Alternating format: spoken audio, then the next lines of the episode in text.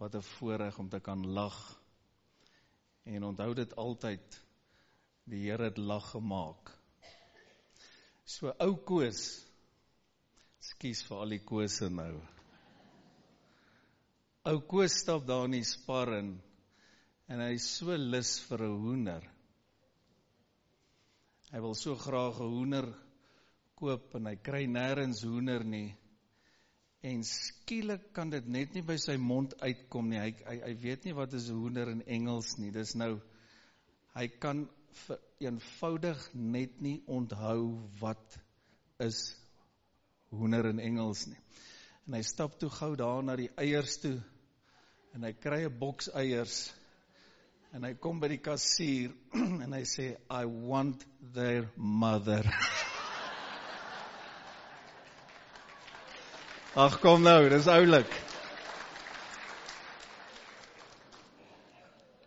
Ou Koos. Ons is by deel 2 in die bonatuurlike lewe. En ek wil vir u vra om by te bly. Uh dit beteken jy moet elke deel luister. Jy moes nou reeds deel 1 geluister het want in 'n reeks bedien ek dit so, dit volg op mekaar. So gaan kry asseblief deel 1 en luister hom, kyk hom indien jy dit nog nie gedoen het nie. Deel van die bonatuurlike lewe is daar ook baie seëninge. Uh en en, en is dit reg met u as ek u vanmôre baie gaan seën? Jy sal nou sê wat 'n vraag is dit, maar van u weet nie dat pastore gekritiseer word wanneer ons voorspoed preek nie. Hmm, gaan nou heerlik raak hier.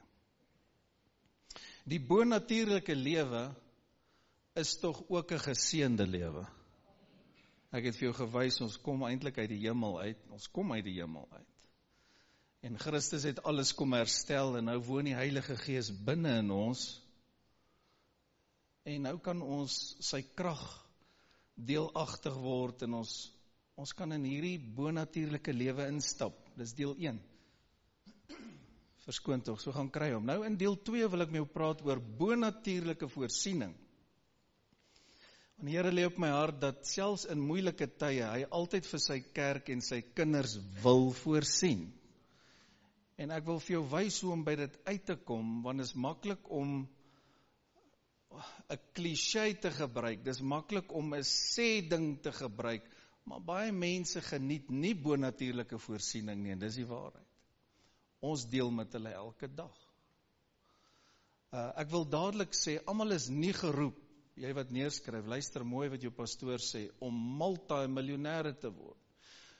God will destine certain people for certain things. Maar God se wil is dat sy mense almal geseën sal wees. En wanneer die Here 'n ou seën, kom ons vat nou 'n voorbeeld as 'n multimiljonêr, dan is dit omdat hy wil hê hy moet sy kerk en sy koninkryk seën en finansier. Wat help dit jy maak miljoene bymekaar op die aarde, maar jy seën nie die werk van die Here nie. Luister gou hierna. Daai dag gaan kom waar ek en jy ook ons asem gaan uitblaas. Uh dan sê die Here vooruit voor die tyd terugkom. En ons gaan nie 1 sent met ons kan saamvat nie. So, wat is die doel dat God vir jou bonatuurlik seën? Dis om 'n seën te wees. En ek wil dit losmaak oor al ons mense. Kom aan, ons is gebore om geseën te wees. Maar ook om 'n seën te wees. Sê vir jou langs aan jou, jy moet 'n seën wees. Kom, 'n seën. So die bonatuurlike lewe is ook daar's ook bonatuurlike voorsiening, nie waar nie? En ek wil vir jou wys daar's bonatuurlike beskerming. Wonderlike goed wat die Here met my deel. Ek wil ook praat oor bonatuurlike, dis ook dit noem gesondheid. En al gaan jy nou deur 'n ding, want daar's van ons mense wat siek is en en uitdagings het, ek wil oor jou profeteer en sê luister, is nie die einde nie. Kom aan. Bonatuurlike gesondheid is jou deel. Miskien gaan jy nou so bietjie deur 'n moeilike tyd, maar dis nog nie die einde nie. Sê saam met my, is nog nie die einde nie. Bonatuurlike voorsiening. Hoeveel van u begeer dat jy altyd genoeg sal hê sodat jy ook 'n seën kan wees?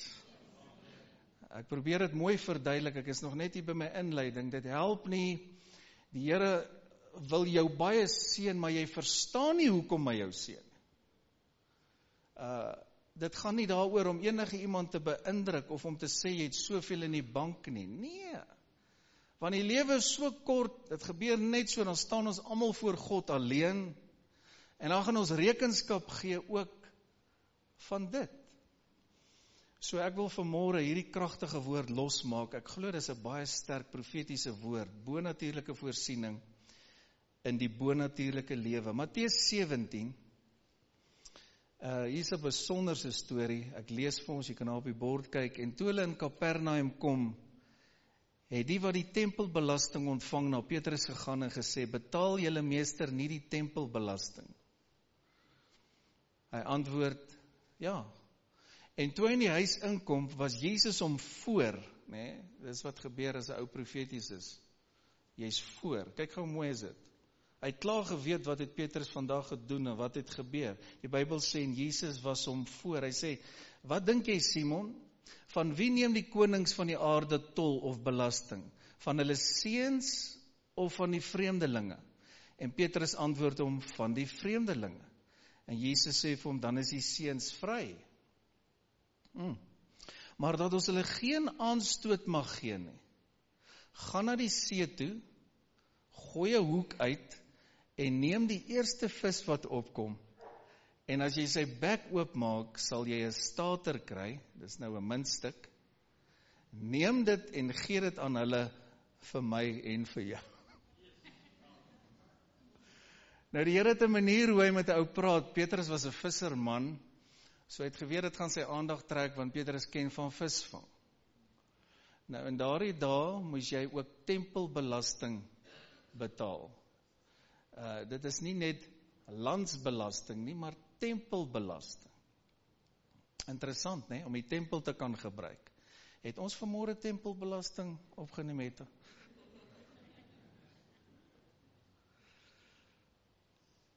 En baie interessant dat jy moet belasting betaal. En dit word vertel dat dat die tempelbelasting ongeveer per persoon soos twee volle dae se werk was. So hierdie is nou 4 dae se werk vir die Here Jesus en Petrus en kyk nou hier, hy's God, hy weet alles. Gaan vang 'n vis sê hy vir hom, eerste vis wat opkom in sy bek sal daar 'n muntstuk wees, 'n stater en dit sal genoeg wees vir my, jou met ander woorde, dis 4 dae se loon. Ek wil vandag vir jou sê en jog, die krag van die Here is nou so op my. God weet presies wat jy nodig het. Die Here weet wat ons almal nodig het. Sê saam met my bonatuurlike voorsiening. So geld is een ding, maar maar wat van al die ander dinge wat ons nodig het? Laat my toe om vir jou te sê, wat help dit jy het geld, maar jy's besig om te sterf van 'n siekte? Hallo. So die Here Jesus het gesê ek het gekom help my dat jy kan lewe en in lewe oorvloed in oorvloed lewe, ekskuus, in 'n oorvloed lewe. Sê saam met my die oorvloedige lewe. Kom. Ek wil net so 'n bietjie van julle toets. Hoeveel van julle is saam met my oor hierdie topik dat God steeds bonatuurlik voorsien? Hoeveel van julle is saam met my dat die Here daarvan hou om sy mense te seën? Ek gaan dit weer sê, dan sal jy meer empatie kry met predikers. Ek het 'n mandaat. Ek bring hoop en genesing. Ek kan net sê wat die Here vir my sê. Maar baie word gekritiseer wanneer ons praat oor blessing, so asof God nie in blessing is nie. Uh pastore word baie keer gekritiseer wanneer ons oor voorspoed praat, so asof dit verkeerd is. En ek weet ongelukkig is daar baie kringe en ek sê dit in liefde, miskien waar die ding van balans af was en waar dit verkeerd gekommunikeer was. Maar hier poog ons om altyd eers die koninkryk van God te soek. Kom aan en sy geregtigheid. En dan sê die Bybel, die Here Jesus sê, en dan sal al hierdie goed vir julle bygevoeg word. So is ons op dieselfde bladsy. Uh ek kan nie verstaan dat baie ouens nie geseën wil word nie. Uh hoeveel van julle begeer as 'n pa, as 'n ma dat jou kinders en jou familie baie geseën sal wees? Nou ek wil vir jou wys dat ons het 'n hemelse Vader. Die Bybel sê elke goeie gawe, hy sê eintlik elke goeie en perfekte gawe kom van hom af. So hier's nou 'n storie, Jesus moet belasting betaal en miskien moet ons maar net vir mekaar sê doen die regte ding wanneer dit kom by belasting. Maar dadelik moet ek sê as ons vir die keiser gee wat hom toekom, hoeveel te meer moet ons vir die Here gee wat hom toekom? En die Here het gesê bring 'n tiende. En dis nog 'n topik waar party ouens huil. Glo my vry, jy weet dit nie. 'n uh, Pastoor word gekritiseer omdat ons die woord bedien. Tiende is sy idee. Hoekom? Sodat daar genoeg geld in die huis van die Here kan wees. Saai is sy idee. Ek wil vir jou wys dat God is 'n vrygewige God. Hy's 'n goeie God. Hy's 'n geseënde God. Hoeveel van julle het 'n prentjie, wees nou eerlik, dat God arm is en siek is en hy sit daar nou ek almal se aandag en hy's verbitterd want party mense luister nê. Hoeveel van julle het so 'n prentjie? Nee, hoe's jou prentjie oor God? geseend, aan hom behoort, kom aan alles, al die goud en silwer op die aarde, kom aan al die vee op 'n duisend berge. Hy's die skepper van hemel en aarde. Hierdie heilige, almagtige, wonderlike God. Maar tog het mense baie keer prentjies so oor hulle self en oor ander. Daai armoedige gees. En asof mense dink jy's jy's heilig of jy's nou baie godsdienstig as jy arm is. Nee, ek het begin deur om vir jou te wys die Here wil jou seën sodat jy 'n seën kan wees. Uh dis nog nooit God se plan, luister hierna, dat jy net net, almal sê net net. Net net moet deurkom. Jesus, ek het hom nou net net deurgekom. Ons is so op die broodlyn. En my hart gaan uit vir mense wat vanmôre sê man ek is so op die broodlyn. Na hierdie woord glo ek dat die hemele oor jou gaan oopgaan. Kan jy amen sê? Ek vertrou die Here vir bonatuurlike voorsiening. Kom aan. Draai gaan na iemand toe wat meer spontaan is sê ek gun vir jou oorvloed. Kom, ek gun dit vir jou. En en as jy nog nie daar is nie, hier's 'n groot openbaring. As jy nog nie vir iemand oorvloed gen nie, het jy 'n probleem. Hoekom? Want dis dieselfde dit kom dit kom terug na saai en maai toe. Dit wat jy saai, gaan jy maai. As jy afgunstig is om met, om met jou buurman geseënd is of jou buurvrou of jou familie, beteken dit jy het 'n verkeerde en 'n lelike gesindheid. En ek wil ek wil almal hier by Word and Spirit aanmoedig. Ons is 'n familie. Kom ons gun vir mekaar die heel beste. Het ons baie armes by ons? Ja, en ons voed hulle weekliks. En ons gee ons beste met almal, maar ek wil almal aanmoedig om God te begin vertrou vir bonatuurlike voorsiening. Om nie 'n prentjie van jouself te hê as armoedig en en arm en siek en sleg. Dis nie hoe die Here jou wil wil hê nie. Dis nie hoe hy jou sien nie. OK, so hierdie storie bless my so. Die Here wys vir my iets. Hy weet presies wat ons nodig het. Vir hom en Petrus moes daar 'n 4 dag loon betaal word. OK. 'n Stater. Gaan vang vis, die eerste vis wat opkom, gaan jy geld in sy bek kry. Ek meen Petrus vang vis sy hele lewe lank. Hy's so verstom Ek dink hy voel hy's die eerste visserman wat 'n vis gevang het met geld in sy bek. En hoeveel van julle het al gehoor van visserman stories? Hulle vertel partykeer die vis was so groot, maar was eintlik net so groot. Nou, ek dink hieroor, kan jy dink Petrus gaan vertel vir al sy maats was rowwe manne. Hoor hierso, ek het uh, geld gekry in die vis wat ek vandag gevang het. Uh, ek dink van hulle het gevra, Petrus, het jy weer begin drink? Jy het dan nou tot bekering gekom. Jy's dan nou vry. nee man, ek drink nie meer nie, ek is ek is vry, ek wandel met Jesus. Jesus het vir my gesê ek moet 'n vis gaan vang en die eerste ding wat opkom gaan geld in sy bek wees. Hoorie Petrus, dan betaal jy sommer vir my en vir jou.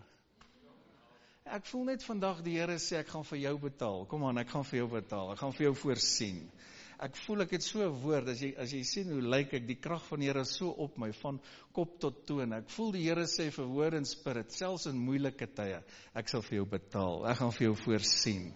Ek gaan vir jou deurdra. Ek wil profeteer vanmôre en sê daar's 'n vis op pad na jou huis toe. Kom aan, daar's geld op pad na jou huis toe. Prys die Here. Daar's blessing op pad na jou huis toe. Amen. Hoeveel van julle vat hierdie woord? Dit beteken hy weet presies wat ons nodig het. Daar was nie nodig om klein geld te kry nie. Daar was nie verkeerde geld in die vissebek. Dis vir my besonder die woord. Gaan vang vis, die eerste vis wat opkom, daar's 'n minstuk in sy in sy bek en is presies genoeg vir ons al twee. Daar's tye wat die Here vir jou sal sê, hoor jy, ek wil hê jy moet vir jouself en vir hierdie ou betaal.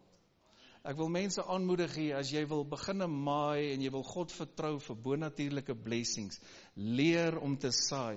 As sal tyd wees wat die Here sommer op jou hart lê om iemand te bless. Jy sien iemand drink ietsie daar in die koffieshop, betaal sommer vir hom. Jy staan daar in die tolhek en die Here lê op jou hart om hierdie paar rand te betaal vir jou agter jou. Jy staan daar in McDonald's en die Here sê vir jou, hoorie man, betaal hierdie ou se meal al hoe meer mense dink nie aan die goed nie. Weet jy hoekom? Want ons is in moeilike tye. So meeste mense dink net aan hulle self. Kyk gou hier, hierdie woord bring lewe. Hierdie woord maak vry. Uh hierdie kragtige woord maak wonderwerke los, kan jy amen sê.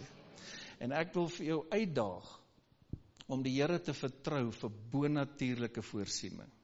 Ek wil vir ons mense sê, kom ons kies om gehoorsaam te wees. Petrus kon gesê, Here, ek weet U is Here, maar hierdie klink nou absurd. En hy was nogal nie op sy mond geval nie, maar ek lees nie hy het dit gesê nie, hy was gehoorsaam En hy dadelik see toe gegaan en vis gevang want hy weet hoe om vis te vang, maar net die Here kan geld in 'n vis se bek sit. Kom maar net die Here kan die wonderwerk doen en hier hier is die openbaring.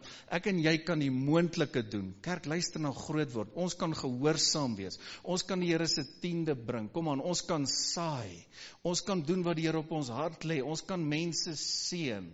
En dan kom hy en hy doen die bonatuurlike voorsiening. Kom aan, hy doen die wonderwerk. Hier stil uh um hier stil our provider. Amen. Jehovah Jireh. Hy is ons bron, hy is ons voorsiener. So ek voel dat in hierdie uitdagende tye daar al hoe meer sulke bonatuurlike voorsiening gaan kom. En en en dis net op my hart en is op Here se hart dat hy wil nie hê sy mense moet sukkel. Hy wil nie hê jy moet net net deurkom nie. En vir daai ouens wat vanmôre vir my vir my sê pastoor, maar dis ek. Ek is hier om vir jou te sê die die Here is steeds die bonatuurlike voorsiener. Kom aan, hy is steeds God. Hy verwag van jou gehoorsaamheid. As drie goede julle wat neerskryf waar die Jood fanaties is. En dis tiende saai en spaar. En in terme van geld, as ek iets kragtigs kan leer, daai drie beginsels gaan moet deel raak van jou lewe. Tiende, saai en spaar. En dan sit ek een by waar ek baie lering gee, rentmeesterskap. As jy nie mooi met geld werk nie en jy leer nie om geld te spaar nie, sal jy nooit geld hê nie. As goed wat die Here nie namens jou gaan doen nie. Maar ek ek is hier om vir jou te sê dat hy doen die bonatuurlike deel. Kom aan, hy doen die bonatuurlike voorsiening. Petrus gaan nou see toe gaan vang vis. Hy weet hoe om vis te vang. Here hoef nie vir hom te sê hoe om hy visstok te gebruik nie. Hy's geoefen daarin. Wees net gehoorsaam. Al klink dit hoe wild. En weet jy wat die wonderwerk het plaasgevind?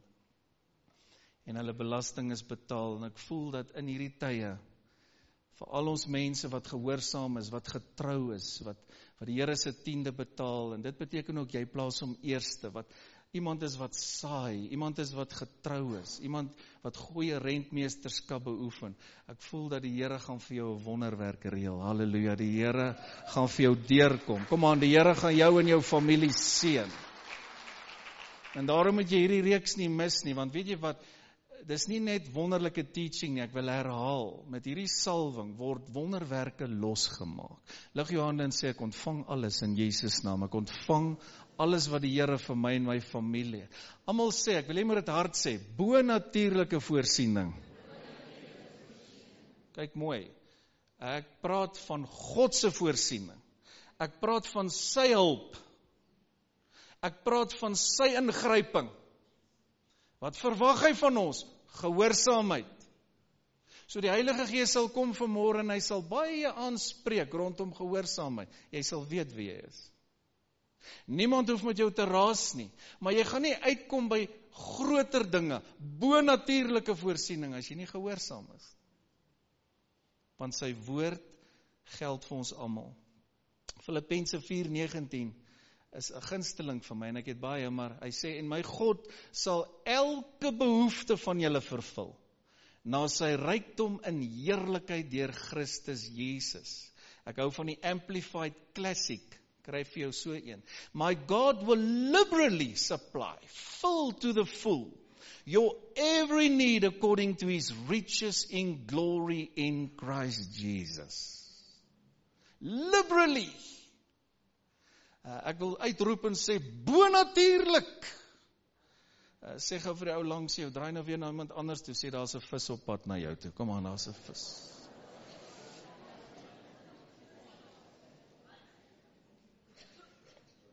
Nee, ek praat nie van daai katvisse nie. Nee. Ek praat van God se voorsiening. Maak 'n verklaring saam met my. Kan ek sien geniet julle die woord van die Here?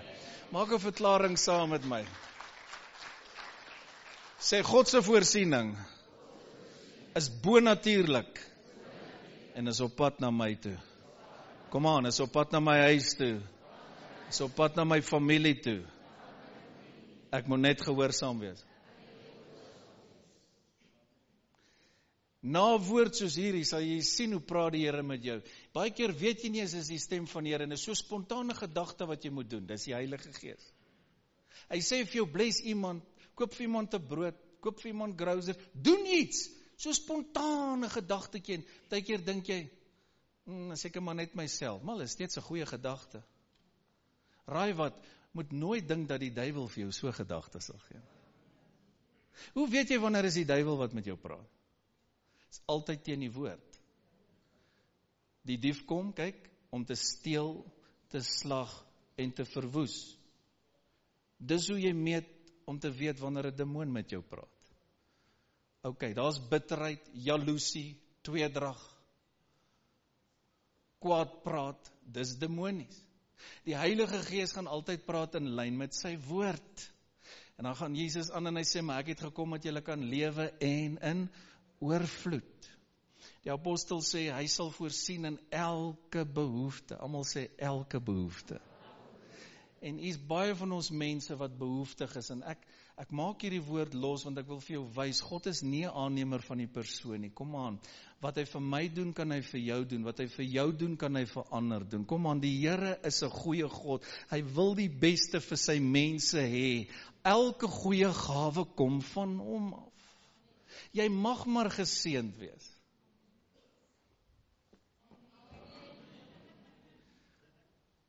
Sê vir iemand naby jou, jy mag maar geseënd wees. Kom aan. Sê gou vir my, wie sit agter hierdie goeie? En ons het nou paar sulke gevalle gehad waar familie jaloers raak en lelike goed sê wanneer God sy mense seën. Sê gou vir my, wie sit agter dit? die Satan want hy haat voorspoed. As jy dalk nog nie weet nie, die duiwel werk armoede. Luister. God wil sy mense seën, maar ons moet kies om gehoorsaam te wees. Moet nooit weer afgunstig of jaloers wees as die Here iemand anders seën nie. Luister mooi, wanneer daar 'n oes kom, moet jy mos weet daar's saad gesaai. Daar kom nie 'n oes op as daar nie saad gesaai is nie. God seën getrouheid. Amen. God seën konstantheid, consistency. God seën gehoorsaamheid. God seën sy woord. Want ons kry mense wat sê, "Hm, daai ou dit, daai ou dit. Woe, hou op om oor ander te praat." En steek jou hand in eie boesem en sê, "Here, wil U met my praat oor iets? Help my, Here, om gehoorsaam te wees." Oorvloed is God se wil. Voorspoed is God se wil. 2 Korintiërs 8, kyk gou hier vers 9, want julle ken die genade van ons Here Jesus Christus, dat hy alhoewel hy ryk was, ter wille van julle arm geword het, sodat julle deur sy armoede ryk kan word. Goeie plek om iets te sê. Dis die woord van die Here. Dis God se woord. OK? So kom ons ons vat die woord met alles wat in ons is 2 Korintiërs 9 vers 6. Kyk hier. Maar dink daaraan wie spaarsaamlik saai sal ook spaarsaamlik maai en wie volop saai sal ook volop maai. Laat elkeen gee soos hy hom in sy hart voorneem, nie met droefheid of uit dwang nie, want God het 'n blymoedige gewer lief. Lees hierdie saam met my. En God het mag om alle genade oorvloedig oor julle te laat wees sodat julle altyd in alle opsigte volop kan hê en oorvloedig kan wees. Bonatuurlike voorsiening. Hoor hoe mooi is die Engels hy sê whoever sows sparingly will also reap sparingly and whoever sows generously will also reap generously Each of you should give what you have decided in your heart to give, not reluctantly or under compulsion. For God loves a cheerful giver, and God is able to bless you abundantly, so that in all things at all times, having all that you need, you will abound in every good work. Dis God se woord. Voel die Here sê vanmôre as jy kan gehoorsaam wees ten alle tye gaan hy vir jou op 'n bonatuurlike wyse voorsien soos nog nooit. Ek voel dat die kerk hierdie woord moet hoor dat selfs in gebrekkige tye, kan ek dit in Engels sê, even in a time of lack God will provide supernaturally for his people. God is nie afhanklik van 'n natuurlike ekonomie nie. Kom ons leer om gehoorsaam te wees. Kom ons plaas die Here eerste. Kom ons bring sy tiende. Kom ons saai. Kom ons wees getrou. Amen. Kom ons wees goeie rentmeesters. Loof die naam van die Here. Ek moet nou my haas. Ek hoor die krag gaan nou af 10 uur. So ons is tans op Eskom. Bless you my broer. Joh. Be blessed. Halleluja. Amen. Sê saam met my God se bonatuurlike voorsiening is my en my familie se deel. Jy weet baie keer werk die Here op snaakse maniere. Soos hierdie vis storie. Ek het dit so geniet. Ek het hoeveel keer gelees. Dis vir my dis net dis net fenomenaal. Dis net hoe Jesus is. En hy gaan baie keer ons sal sê dis misterieus, maar hy gaan jou toets. Hy gaan hy gaan baie keer op iets vir jou sê en jy gaan dink, "Wat?" Want jy wil alles uitredeneer. Geld in 'n vis se bek. Dis 'n visserman storie. sien? En die Here het 'n manier hoe hy ons toets en en ek voel as ons in hierdie tyd, hierdie seisoen waar dit al hoe moeiliker raak in die wêreld, nê? Nee, net gehoorsaam kan wees. Al klink dit vir jou hoe snaaks of vreemd. Kom aan, God se woord is die waarheid. Voel ek gaan jy gaan jy sien hoe bonatuurlike voorsiening ook jou deel is. Prys die Here. Hoe die Here vir jou gaan deurkom. Ons gaan God vertrou dat al ons mense geseën sal wees. Kom aan, dat al ons mense goeie werke sal hê. Kan jy amen sê? Dat al ons mense voorspoedig sal wees en hou op om jou te vergelyk met ander. Kies jy om gehoorsaam te wees. OK, en as Here vir jou gaan sê, vir jou sê gaan vang 'n vis, dan gaan jy as hy vir jou sê saai daar, doen dit, maak so, dan doen jy dit. Moenie redeneer nie. OK? Want net nou mis jy jou vis. En in die vis is daar geld. OK. Interessant hoe die godsdiensgees geld haat. Die godsdiensgees wat in kerke werk wat teen voorspoed kom. Interessant, né? Uh die godsdiensgees manifesteer deur kritiek. Hou dit altyd. Maar raai wat? Almal sê saam met my almal. Sê vir jou langs hy praat nou met jou. Almal. Almal wil geld hê. Almal wil voorspoedig wees. Hoekom? Want ons is op hierdie aarde, alles kos geld. OK, ons is nog nie verheerlik nie. Ons loop nog nie op strate van goud nie. Ons is nog op die aarde, ons moet die werk van die Here doen. Kom aan, ons wil nog baie baie siele wen. Hey, ons doop vanaand 30 mense. Dis revival. Kom aan, gee die Here al die eer. Al die lof. Ooh, ek nou gou maak. Hier's nou wonders en tekens. Okay, okay, okay. Het julle die woord geniet? Bonatuurlike voorsiening. Sê dit saam met my. Bonatuurlike voorsien. Sê saam met my die oorvloedige lewe. Kom aan, jy moet dit uitspreek, jy moet dit praat. Sê daar's 'n vis op pad na my toe beteken net dis bonatuurlik, bonatuurlike voorsiening, geld in die visse bek. Maar jy moet gehoorsaam wees. Hm? So die Here sê vir jou jy moet gaan visvang. Die Here sê vir jou jy moet die moontlike doen. OK, jy kan nie sê, "Aa, hier kom nou 'n groot ding," maar jy kies om nooit gehoorsaam te wees. Jy's dalk daai ou wat altyd teen voorspoed preek. Luister, jy sal nooit voorspoedig wees nie. Kom ons gun vir mekaar die oorvloedige lewe. Kom ons gun vir mekaar die beste. Amen. Halleluja. Halleluja. Nog eenmal sê vir iemand langs jou, jy mag maar baie geseënd wees. Kom aan. Lig jou hande dan seën ek jou, dan bid ek vir jou. Lig jou hande, lig jou hande. My tyd is min. Here, dankie vir u woord. Dankie dat u woord lewe bring. Dankie dat u woord ons optel. Dankie vir hierdie kragtige woord. Dankie Here vir bonatuurlike voorsiening en Here, ek wil dit losmaak nou. Gryp dit nou. Here, dat hierdie bonatuurlike voorsiening, daai visse met geld, met blessings, met God se voorsiening, met God se oorvloed. Here, al klink dit hoe snaaks. Here, ons roep dit in die naam van die Here en ons kies vanmôre om gehoorsaam te wees. Here, ons glo u woord. Prys die Here. Ons glo in voorspoed, want ons God is 'n voorspoed God, 'n voorspoedige God. Elke goeie gawe kom van ons hemelse Vader af en u wil die beste vir ons hê. En vanmôre seën ek elke persoon nou, van die jongste tot die oudste.